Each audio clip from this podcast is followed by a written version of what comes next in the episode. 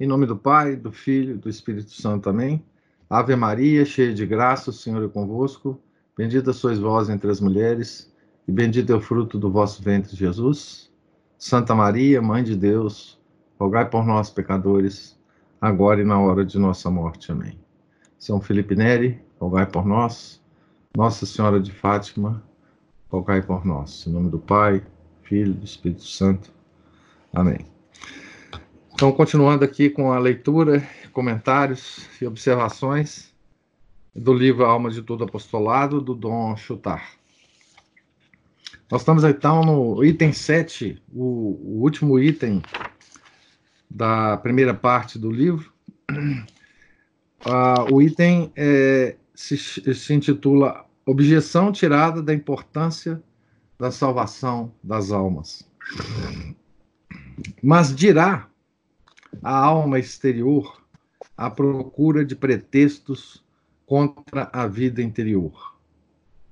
Como atrever-me a limitar as minhas obras de zelo?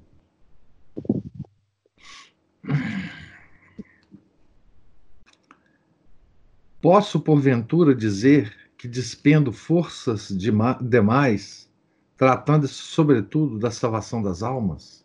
Isso aqui são todas é, é, uh, pensamentos de uma alma que quer uh, comparar o zelo externo com o zelo interno, né? Posso, porventura, dizer que despendo forças demais, tratando-se, sobretudo, da salvação das almas? A minha atividade não substitui tudo, com muita vantagem, pelo sublime exercício de dedicação? Quem trabalha, ora. O sacrifício avantaja-se a oração.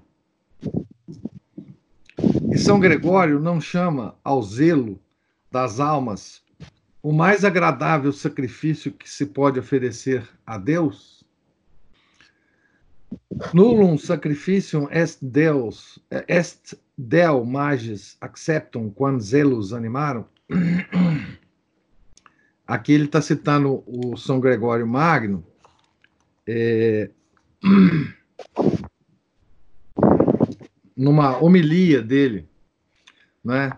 Nenhum sacrifício é mais aceito por Deus do que, do que aquele que é animado pelo zelo. Né? Então, são todas desculpas da, da alma que quer se, se entregar à ação e não, se, não quer se entregar a, a vida interior. Né? Precisemos logo o verdadeiro sentido dessa frase de São Gregório, servindo-nos da voz do doutor angélico. Oferecer espiritualmente um sacrifício a Deus, diz ele, é oferecer-lhe alguma coisa que o glorifique. Ora, de todos os bens, o mais agradável que o homem pode oferecer ao Senhor é indubitavelmente a salvação de uma alma.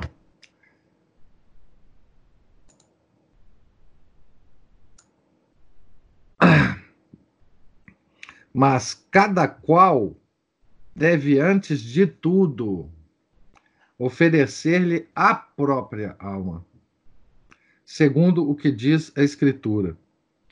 Quereis agradar a Deus? Tende piedade da vossa alma. Feito esse primeiro sacrifício, ser-nos-á então permitido procurar para os outros uma felicidade semelhante. Quanto mais estreitamente o homem unir a Deus a sua alma primeiro e depois a de outrem, tanto mais favoravelmente será acolhido o seu sacrifício. Nesta, mas esta união tão íntima e generosa como humilde apenas pode contrair-se pela oração. Aplicar-se cuidadosamente ou fazer aplicar os outros à vida de oração, à contemplação, agrada, portanto, muito mais a Deus do que consagrar-se ou obrigar os outros à ação, às obras. Portanto, conclui São Tomás que São Gregório afirma que o sacrifício mais agradável a Deus é a salvação das almas.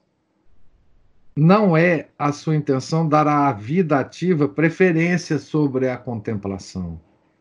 Quer apenas dizer que oferecer a Deus uma só alma lhe dá infinitamente mais glória e a nós muito mais méritos do que apresentar-lhe tudo o que de mais precioso exista na terra. A necessidade da vida interior está tão longe de desviar das obras de zelo as almas generosas, se a vontade de Deus claramente conhecida lhes manifestar como um dever o encarregarem-se delas, que subtrair-se a esse trabalho ou tratá-lo com negligência. Desertar do campo de batalha com o pretexto de melhor cultivar a própria alma e chegar a uma união, a uma união mais perfeita com Deus seria pura ilusão e, em certos casos, origem de verdadeiros perigos. Vai-me me de São, de São Paulo, se não evangelizar, já eva, evangelizar, vero. Ai de mim se não evangelizo. Feita essa reserva, apressamo-nos a dizer que consagrar-se alguém à conversão das almas, esquecendo-se de si mesmo, origina uma ilusão mais grave. Deus quer que amemos o próximo como a nós mesmos, mas nunca mais que a nós mesmos. Isto é, nunca a ponto de pessoalmente nos prejudicarmos, que na prática equivale a exigir mais cuidados com a nossa própria alma do que a alma alheia, visto como nosso zelo deve ser regulado pela caridade. O prima sibi caritas, caridade primeiro para consigo mesmo, permanece um adágio teológico. Aqui a, a gente podia é, dizer aqui um, um, um aforismo, né? É, quem não tem caridade consigo mesmo, não tem caridade com os outros. Né? Nós precisamos a, praticar a caridade conosco mesmo. Né? Aliás, todas as virtudes, né? A paciência conosco mesmo, né? a temperança, não é? A justiça, as, as, as, as virtudes cardeais, né? Primeiro conosco, né? Eu amo Jesus Cristo, dizia Santo Afonso de Ligório, e por isso mesmo ardo em desejos de lhe dar almas. Primeiro a minha, depois um número incalculável de outras. É o cumprimento do tuos est ubiqui de São Bernardo. Se para ti mesmo em toda parte. Se para ti mesmo em toda parte. Não é sábio quem não quem o não é consigo mesmo. Essa frase de São, São Bernardo. Né? Que é o pai espiritual do Dom Chutar. Né? O Santo Abade de Claraval, verdadeiro fenômeno de zelo apostólico, seguia esta ordem. Godofredo, seu secretário, nolo descreve. Totus primum sibi et sic totus omnibus. Todo para si mesmo primeiro, e assim todo para os outros. Todo para si mesmo primeiro, e assim todo para os outros. É, o, Godofredo falava de, de São Bernardo assim. Né? Não vos digo, escreve esse mesmo santo ao Papa Eugênio III, que ponhais completamente de parte as ocupações seculares. Exorto-vos apenas a que não vos dediqueis inteiramente a elas. É, antes de, de, de, de continuar, uh, o, o Eugênio III era monge, filho espiritual de São Bernardo. E quando ele assumiu o papado, ele pediu ao São Bernardo algumas, alguma, alguns conselhos, algumas sugestões, né? E então ele, o São Bernardo escreve a, a, ao Papa Eugênio III, né? Numa, ele vai comentar duas coisas que ele escreve aqui ao longo desse texto ao Papa Eugênio III. Então, vou ler eh, de novo a frase para continuar aqui depois dessa observação. Não vos digo, escreve o mesmo santo ao Papa Eugênio III, que ponhais completamente de parte as ocupações seculares. Exorto-vos apenas a que não vos dediqueis inteiramente a elas. Se sois o homem de todos, sede-o também para vós mesmo. Do contrário, de que vos serviria ganhar os outros todos, se viesseis a perder a vossa alma? Reservai, portanto, alguma coisa para vós próprio e se todos vêm beber a vossa fonte, vós mesmos, vós mesmo, não vos priveis de beber nela. Pois só vós, pois só vós haveis de ficar com sede? Começais sempre por, vo, por vos considerar a vós mesmo. Debalde consagrar-se-vos-eis a outros cuidados, se chegasseis a tratar a vós mesmo com negligência. Todas as vossas reflexões devem, portanto, começar por vós e terminar da mesma forma. Sede para vós o primeiro e o último. E lembrai-vos que no negócio da vossa salvação Ninguém tem maior parentesco convosco do que o filho único da vossa mãe. Isso ele escrevia ao Papa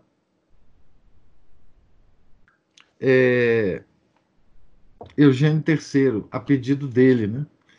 Vocês vejam que ele estava preocupado aqui com aquele antigo monge, filho espiritual dele, que as, tinha assumido o papado e podia sucumbir às várias atividades que um papa tem que ter.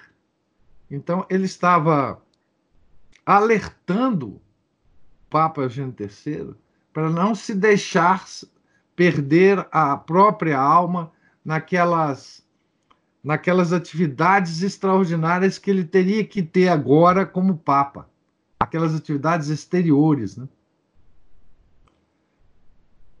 Bastante sugestiva a seguinte nota de retiro de Monsenhor Dumpalupe. Abre aspas. Tenho uma atividade terrível que me arruína a saúde. Me perturba a piedade e de nada serve a minha ciência. Isso deve ser regulado. Fez-me Deus a graça de reconhecer que a atitude natural e o incitamento das ocupações são os principais obstáculos que vejo em mim para a conservação de, de, de uma vida interior, tranquila e frutuosa. Reconheci também que esta a ausência de vida interior é a origem de todas as minhas faltas, perturbações, securas, repugnâncias da minha ruim saúde. Fecha aspas. Isso é uma nota que Monsenhor do Palupe escreveu num dos retiros que ele fez. Né? Continuando aqui. Resolvi, portanto, dirigir todos os meus esforços para a aquisição dessa vida interior que me falta. E com esse fito, regulei, mercê de Deus, os pontos seguintes. Primeiro, reservarei sempre algum tempo além do necessário para fazer qualquer coisa. Este é o meio de nunca ter pressa nem aceleramento. Segundo, como tenho sempre mais coisas a fazer do que tempo para as fazer, como essa perspectiva me preocupa e me causa demasiada viveza, não mais hei de pensar nas coisas que tenho para fazer, mas apenas no tempo que devo consagrar a elas. Hei de empregar esse tempo sem perder um minuto, começando pelas coisas mais importantes.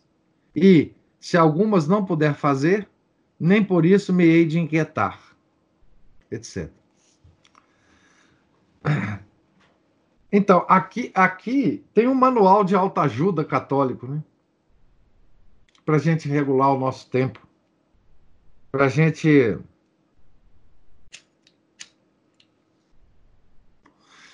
tranquilamente trabalhar diariamente, né? É um. É um. Como é que a gente fala? Um coaching. Coaching católico, né? Eu vou ler essa segunda, porque essa segunda afeta muito mais pessoas, a mim mesmo, né? Como resolução de um retiro que o Monsenhor do Palupe tomou, né? Como tem sempre muitas coisas a fazer, mais coisas a fazer do que o tempo para as fazer, todo mundo tem isso, né? Ninguém. Todo mundo tem mais coisa para fazer do que o tempo que tem para fazer.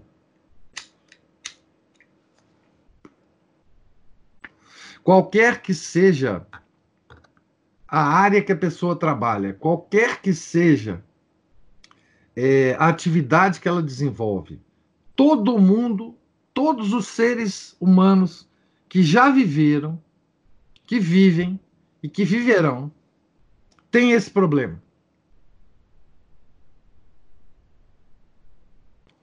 Ou seja, tem mais coisa para fazer do que tempo para fazê-las. Isso é uma característica humana. Tá certo? O que diferencia os seres humanos é como ele, eles tratam isto. Isto. Não é? Eu, por exemplo, tenho muito mais livro para ler do que o tempo para lê-lo. Para lê-los. Tá certo? Então, esse é um problema. Então, qual que é a, a decisão do retiro do Monsenhor do Palupe, né?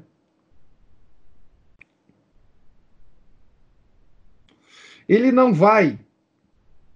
É, o, o que ele vai fazer é não tentar fazer tudo que ele tem para fazer, mas ele vai fazer uma coisa é, é, é, substituir isto por, pelo seguinte sentimento: eu vou reservar um tempo para fazer essas coisas.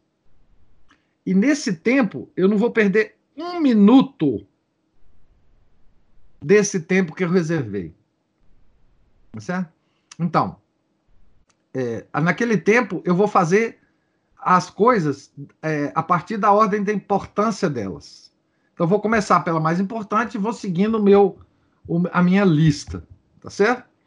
Bom, é, e se algumas dessas coisas da lista eu não puder fazer, nem por isso me hei de inquietar. Então, essa é a perspectiva é, é, do, do Monsenhor Tupalu, que é uma perspectiva saudável. Não é? Há muitas safiras, prefere o, joalhe, o joalheiro o mínimo fragmento de diamante. Da mesma forma, consoante a ordem estabelecida por Deus, a nossa intimidade com Ele muito mais o glorifica do que todo o bem possível proporcionado por nós a grande número de almas, mas com prejuízo de nosso progresso. O nosso Pai Celeste, que mais se aplica ao governo de um coração onde reina, do que ao governo natural de todo o universo e ao governo civil de todos os impérios, exige no nosso zelo essa harmonia. Então veja bem, ele está dizendo que o próprio Pai Celeste ele ah, ele tem mais zelo no governo de um coração onde reina, do que de toda a administração do universo criado por ele mesmo, né? Por ele mesmo. E ao governo civil de todos os impérios. Então, ele mesmo faz isso, então ele exige de nós que façamos isso também. Ou seja, que o nosso zelo, o zelo seja maior é, em relação ao nosso coração, a nossa alma. E se vê que qualquer obra serve de obstáculo ao aumento da caridade na alma que dela se ocupa. Prefere, às vezes, deixar desaparecer essa obra então, se o Pai Celeste vê que qualquer obra serve de obstáculo ao aumento da caridade na alma que dela se ocupa, da, da, se ocupa da, da obra, prefere às vezes deixar desaparecer essa obra. Eu, quer dizer, ele prefere destruir a obra é, de um pretenso apóstolo quando ele vê que este trabalho que ele faz está fazendo-o perder a própria alma. Tá certo? Samuel está falando, ah, por isso nossos planos dão errado. Claro, claro, né?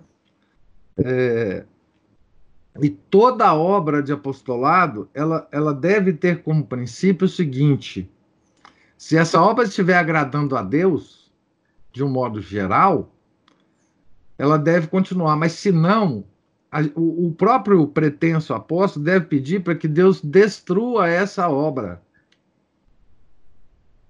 Certo? Nós, nós não podemos ter a pretensão de fazer uma obra que, que nos agrade, mas não agrade a Deus. Né? Então, essas obras são destruídas mesmo, por Deus, pelo nosso bem, pelo bem de quem toca a obra. Né? Pelo contrário, Satanás, do seu lado, não hesita em favorecer êxitos inteiramente superficiais, caso possa, mediante esse resultado, impedir que o apóstolo progrida na vida interior. Tanto a sua raiva adivinha onde estão os verdadeiros tesouros aos olhos de Jesus Cristo. Para suprimir um diamante de boa vontade, ele concede algumas safiras. Então, aqui é, é a base da, daquilo que a gente sempre discute, né? de que o êxito de, uma, de um, um, aparente êxito de um, de um apostolado né, pode estar sendo favorecido por Satanás. Ninguém mais, ninguém menos do que Satanás. Certo? Então a gente nunca deve é, avaliar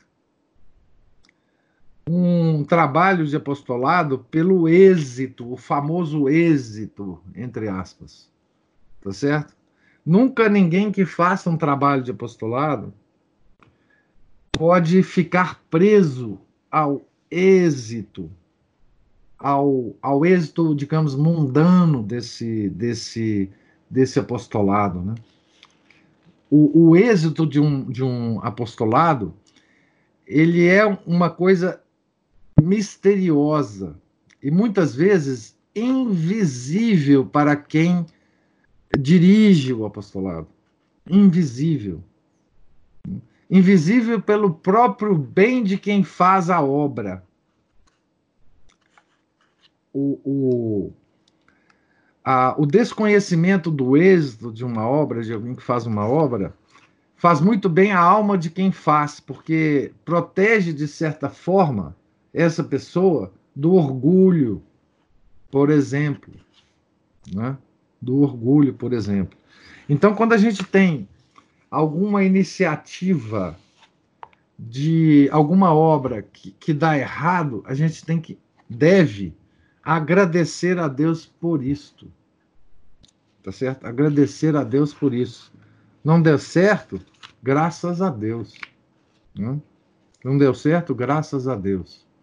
Então, é, com, com, essas observações, é, o Nostar termina a primeira parte é, dessa obra, que ele dá um título geral de Deus quer as obras e a vida interior. Então, agora nós iniciaremos a segunda parte. Vamos uh, aqui até uma certa parte aqui dessa, desse primeiro item, né? A segunda parte é, se intitula União da vida ativa e da vida interior. Esse é o título geral. O primeiro item é prioridade aos olhos de Deus da vida interior sobre a vida ativa. Em Deus está a vida, toda a vida. Ele é a própria vida. Ora, não é nas suas obras exteriores, por exemplo, na criação, que o ser infinito manifesta essa vida de maneira mais intensa, mas sim no que a teologia chama operações ad intra.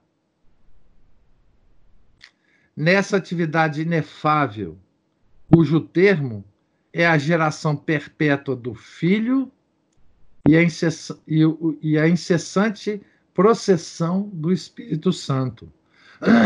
Essa é, por excelência, a sua obra essencial, eterna. E aqui, é, esse trecho se refere, de novo, àquela intensidade infinita que existe na Santíssima Trindade. Né? Aquela atividade é, que ele chama operação ad intra.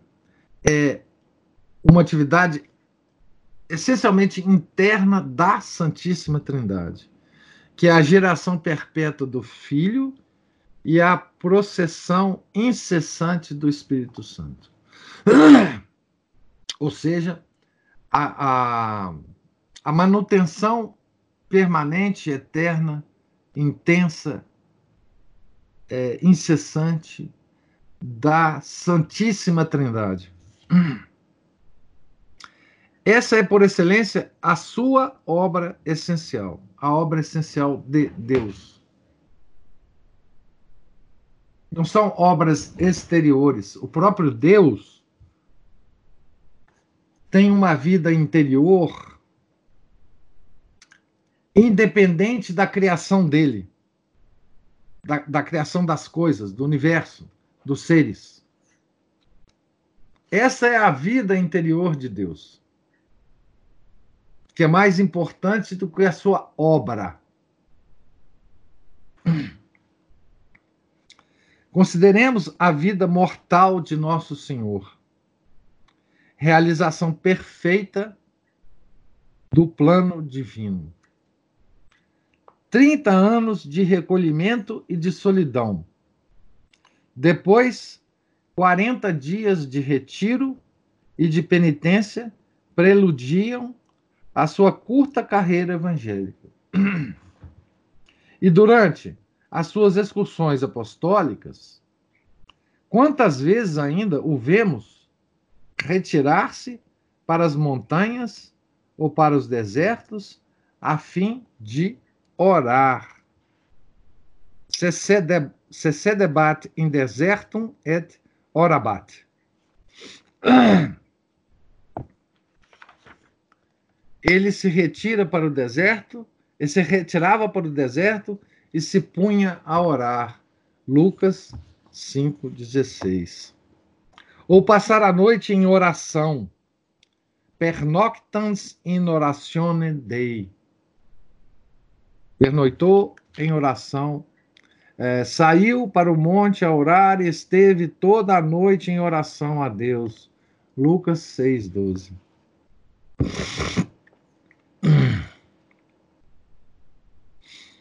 Rasgo ainda mais significativo. Marta deseja que o Senhor, condenando a suposta ociosidade de sua irmã, proclame a superioridade da vida ativa. A resposta de Jesus. Maria optum partem elegit. Maria escolheu a melhor parte. Lucas 10, 42. Maria escolheu a melhor parte, consagra a proeminência da vida interior. Que concluir daqui, senão o desígnio bem patente de nos fazer sentir a preponderância da vida de oração sobre a vida ativa? Então, nesses dois parágrafos, vamos chutar, está chamando a atenção, primeiro, de que a própria Santíssima Trindade tem uma vida interior mais importante do que as suas próprias obras. Naquela atividade da Santíssima Trindade, do Pai tendo a geração perpétua do Filho e o Espírito Santo com a sua processão incessante do Pai e do Filho. Depois, ele lembra como Jesus nos ensina com a, as próprias, ah, com as suas próprias manifestações de que a vida interior é mais importante do que a vida de obras. Depois do Mestre, os apóstolos, fiéis a seus exemplos, reservaram, antes de mais nada, para si o ofício da oração. Pois, para se consagrarem ao ministério da palavra, deixaram as ocupações mais exteriores aos diáconos. Aos diáconos.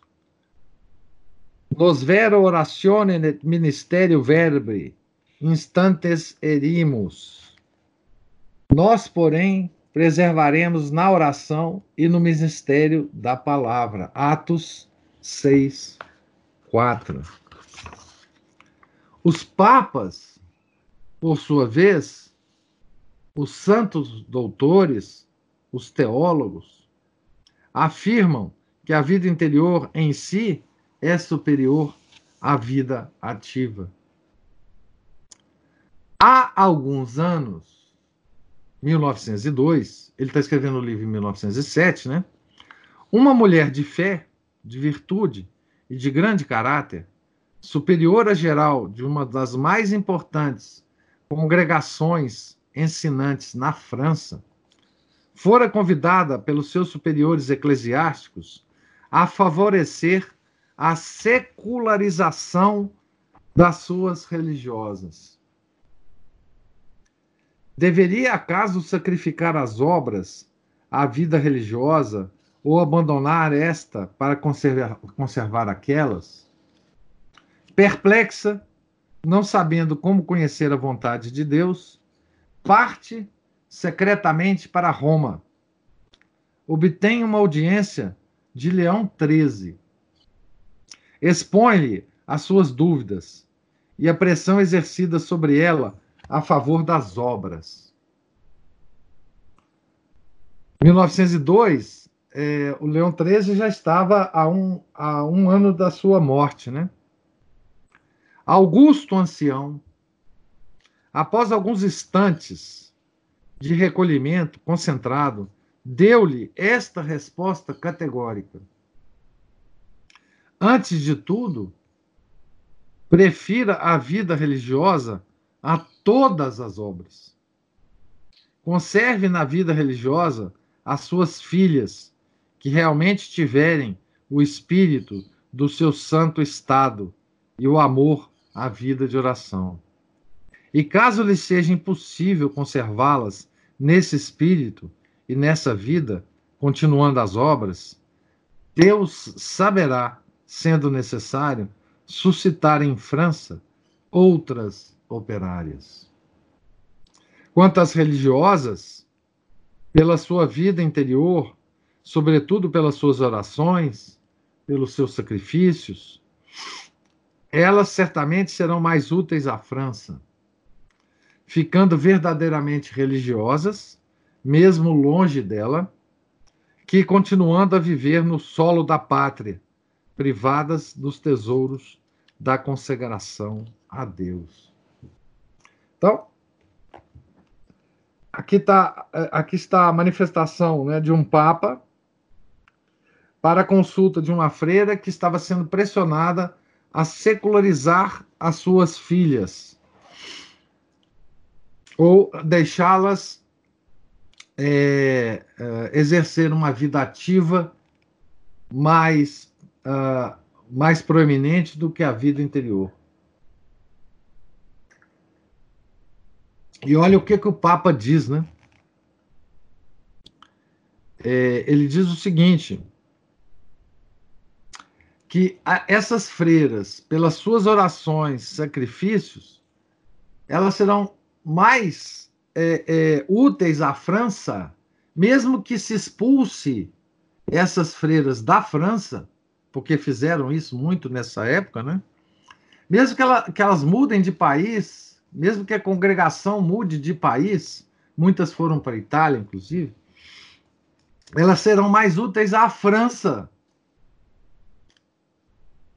é, mantendo a vida interior do que ficando na França e se dedicando à vida exterior, à, vida de obras. Tá certo? E ele ainda fala mais: olha, é, se Deus assim desejar, ele vai suscitar é, as operárias, quem, quem, quem vai cuidar das obras. Tá certo? Não se preocupe com isso. Dedique-se à vida interior e o resto vai ser resolvido por Deus. Numa carta dirigida a um importante instituto, exclusivamente dedicado ao ensino, Pio X abertamente manifestou o seu pensamento pelas seguintes palavras. Pio X era o Papa reinante quando esse livro foi escrito. Né? Olha, uh, as palavras de, de, Olha as palavras aqui de São Pio X. Né? Chega ao nosso conhecimento que começa a difundir-se uma opinião, segundo a qual vos deveis considerar como coisa primária a educação das crianças e apenas como secundária a vossa profissão religiosa a profissão religiosa de quem está ensinando. Né? Que assim o exigiriam o espírito e as necessidades do, do tempo, dos tempos. De forma alguma, queremos que tal opinião encontre o mínimo crédito, seja da vossa parte, seja da parte dos demais institutos religiosos, que, como o vosso, tem por fim a educação. Fique, portanto, bem assente na parte que vos toca, que a vida religiosa é muitíssimo superior à vida comum e que, se sois gravemente obrigados ao respeito do próximo pelo dever de ensinar, sobremodo mais graves são ainda as obrigações que vos, vos vinculam a Deus mas não é, porventura, a aquisição da vida interior, a razão de ser da vida religiosa, o seu fim principal? Então, aqui, São Pio X está falando para os institutos religiosos que têm como obrigação o ensino. E mesmo assim, ele está dizendo: nesses institutos, o principal é a vida religiosa e não o ensino. Ou seja, ele está ligando o êxito desses institutos na sua, na sua obra externa a vinculação da vida interior com a principal atividade destes institutos. Tá certo? E aqui se trata de institutos religiosos ligados ao Papa, né? Certo? Vita contemplativa, diz o angélico doutor, simpliciter melior est, e potior quant activa a vida contemplativa é melhor que a vida ativa e preferível a ela. Vida contemplativa é outra, outro nome para a vida, a vida interior. Né? São Boaventura acumula os comparativos de superioridade para mostrar a excelência da vida interior.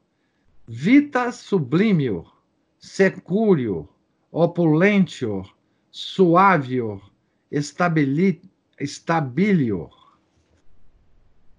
Vida mais sublime, mais segura, mais rica, mais suave e mais estável. São Boaventura. Vita, agora ele vai fazer, ele vai pegar cada um desses comparativos de, de superioridade e comentar cada um deles, né? O primeiro é Vita Sublimior. A vida ativa ocupa-se dos homens. A vida contemplativa faz-nos entrar no domínio das mais remotas verdades, sem desfitar os seus olhares do próprio princípio de toda a vida. Princípio quad Deus est queritor. Mais sublime tem um horizonte e um campo de ação sobremaneira mais amplos. Aqui ele vai citar um trecho da do Evangelho não. De um comentário, talvez, de Ricardo de São Vitor. Que é o seguinte: eu vou ler já a tradução. Marta, num só lugar, entregava-se corporamente a vários trabalhos.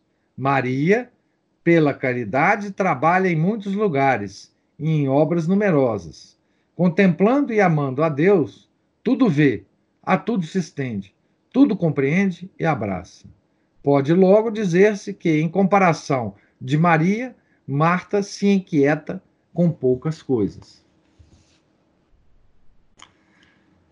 Vita securio. Menos perigos nela. Na vida quase exclusivamente ativa, a alma agita-se, torna-se febril, dispersa suas energias e, portanto, debilita-se. Há nela um tríplice defeito. Um tríplice defeito. Solicitas est. Solicitas est.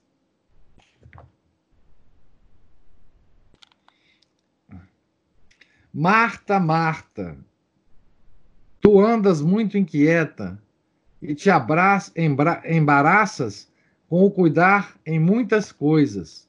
Entretanto, só uma coisa é necessária. Isso é Nosso Senhor falando para Marta, né? Lucas 10, 41, 42.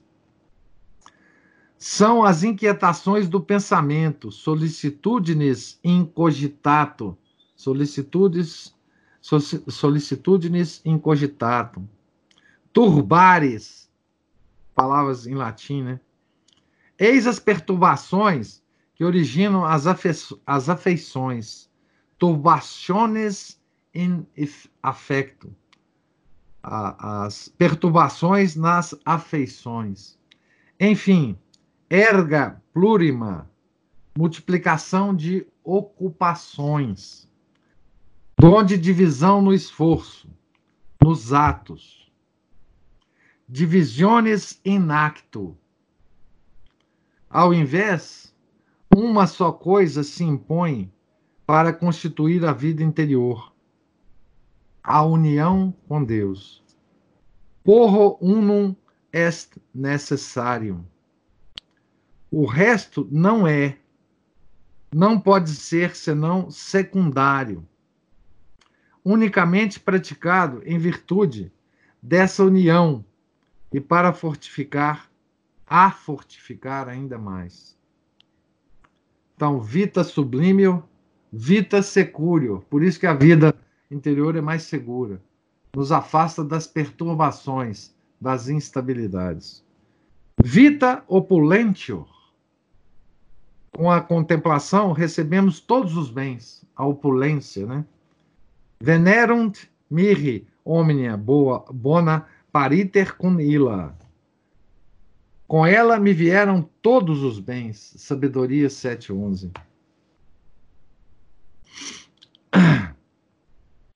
É a parte sobre todas excelentes. Optimum partem elegit.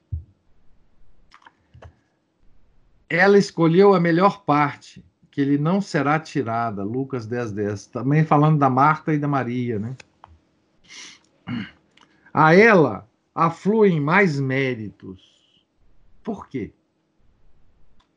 Porque aumenta, ao mesmo tempo, o esforço da vontade e o grau de graça santificante e faz que a alma opere por um princípio de caridade. Vita suavior. Vida mais, mais suave. A alma verdadeiramente interior abandona-se à vontade de Deus. Aceita com inalterável paciência, assim, as coisas agradáveis como as penosas. E há de chegar até a mostrar-se alegre no meio das aflições, feliz por carregar a sua cruz. A vida se transforma mais suave porque nada nessa vida interior é considerada penosa. A verdade é essa, né? Vita stabili, stabilior. Por mais intensa que seja, a vida ativa tem o seu termo neste mundo. Pregações, ensinamentos, trabalho de todo gênero, tudo isso cessa no limiar da eternidade, né, com a morte. A vida interior, essa não conhece o caso. Que non auferitur ab ea. Por meio dela, a estância neste mundo não é mais que uma contínua ascensão para a luz. Ascensão que a morte tornará incomparavelmente mais rutilante e mais rápida. Para resumir, as excelências da vida interior podem se lhe aplicar essas palavras de São Bernardo. Abre aspas.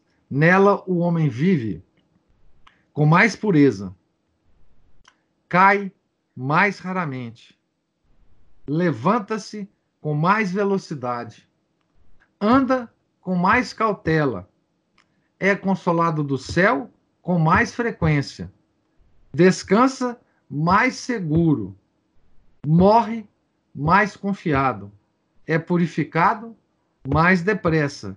E é premiado com mais vantagem.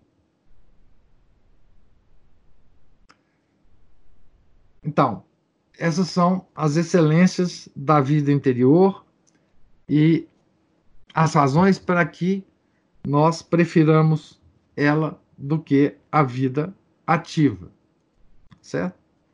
Então, terminamos aqui a primeira parte dessa, da, o primeiro uh, item dessa segunda parte. E amanhã continuaremos no segundo item aqui. Agora eu pergunto se há alguma observação, alguma pergunta, alguma algum comentário dos, dos senhores sobre sobre essa parte aqui é, dessa, desse texto, cuja ele tenta, obviamente, aqui é, nos, nos explicar a, a, preferência da vida interior a, em relação à vida ativa a partir da própria Trindade, a partir de nosso Senhor Jesus Cristo, que ele nos ensinou nos Evangelhos, a partir de santos, doutores, papas, né, a, da igreja, né? o que, que eles disseram sobre isso, certo?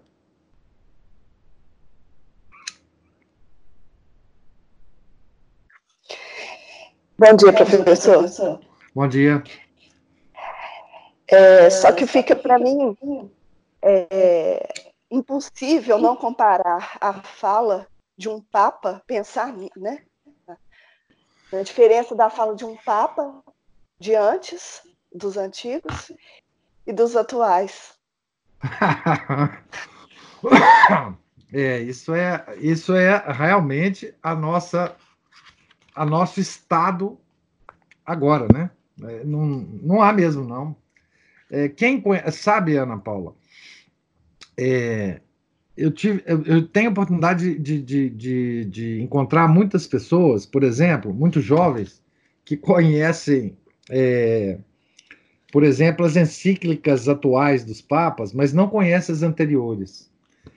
E eu já vi muita gente, quando eles têm contato com as encíclicas anteriores, eles ficam assim catatônicos, sabe? É, em ver a linguagem, a forma de expressar, a, a, a firmeza, a clareza né? é, da igreja de sempre. Né? É, essa, essa diferença é uma das consequências da crise, né? porque essa, essa, enfim, essa forma é, não só não só do conteúdo, mas da forma das, das declarações papais, elas são tremendamente diferentes, né? E, e, obviamente é porque, mais uma vez, a gente, a gente comenta e fala, né? É porque a religião mudou. É, verdade é nós temos uma nova religião, né? Mas nós só estamos preocupados com a outra, né? Com, com a religião verdadeira, né? Mas eu concordo com você, é, é, é gritante essa, essa comparação. Né? É, hoje seria é, impensável, né, uma, digamos assim, uma declaração é, tão, tão contundente, por exemplo, a favor da vida interior, né, de, de, de não só de um papa, mas de um bispo, de um, de um né?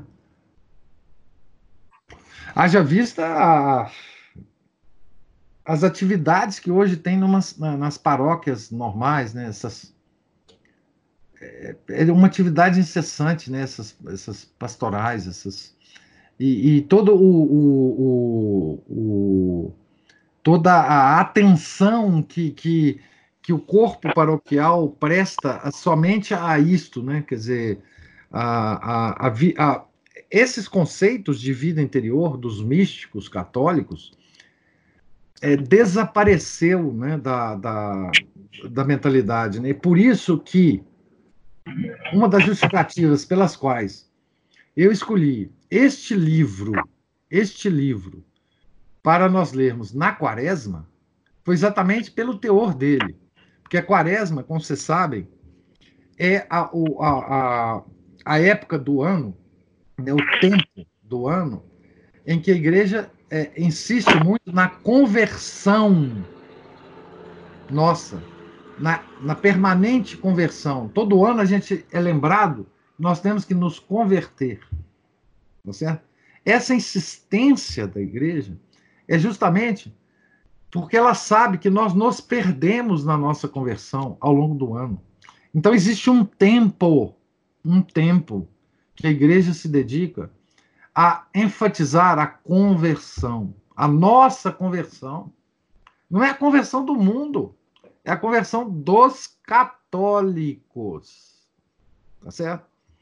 E, e eu acho, né, essa é a minha opinião, que uma obra desse estilo, do Dom Chutar, ajuda profundamente a nossa conversão. Convérsio a Deus. A, a a Deus. Né? Conversão a Deus. Aversão às criaturas. Quer dizer, um distanciamento das criaturas e uma conversão a Deus. Essa, isso é justamente a, a, a mensagem que a igreja tem é, passa todo ano para nós que nós devemos nos voltar para a vida interior. É só essa que que que nos, nos dará instrumentos infindáveis para a nossa própria salvação e para a salvação dos outros. Então, é, na verdade, é a justificativa que eu tenho para, para, para ler isso aqui ao longo da quaresma com vocês. Claro que a gente não vai terminar o livro, mas é, vai ser uma boa introdução para que cada um de nós continue a leitura depois desse período. Né? É, essa obra é uma obra motivacional, né? uma obra enfim, nos termos modernos, né, de, de alta ajuda católica, né, assim, enfim. É, mas, mas, principalmente, eu acho, principalmente, por causa da situação nossa, hoje, dessa crise. Você vê que essa, essa obra, ela já detetava muita coisa errada é, na, no tempo em que ela foi escrita, porque senão ela não seria escrita. E nós ainda estávamos no reinado de São Pio X.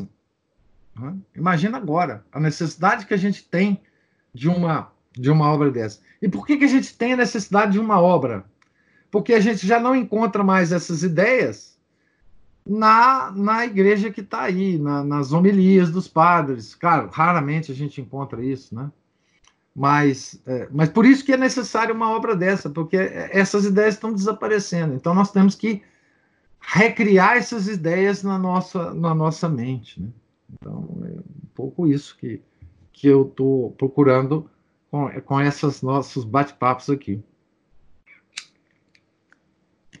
O, o, o Samuel colocou aqui o, toda uma parte grande da, da, da, daquela, daquele trecho do Evangelho sobre Marta e Maria, né, que Nosso Senhor diz que Maria escolheu a boa parte, que não lhe será tirada. Então é aquela altercação entre Maria e, e Marta, né? Certo? Continuaremos então amanhã, meus caros. É, um santo dia para todos. Vamos fazer agora a oração para terminar. Em nome do Pai, do Filho, do Espírito Santo. Amém.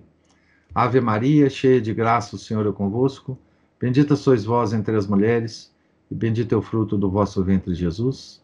Santa Maria, Mãe de Deus, rogai por nós, pecadores, agora e na hora de nossa morte. Amém. São Felipe Neri, rogai por nós. Nossa Senhora de Fátima, rogai por nós. Em nome do Pai, do Filho do Espírito Santo. Amém.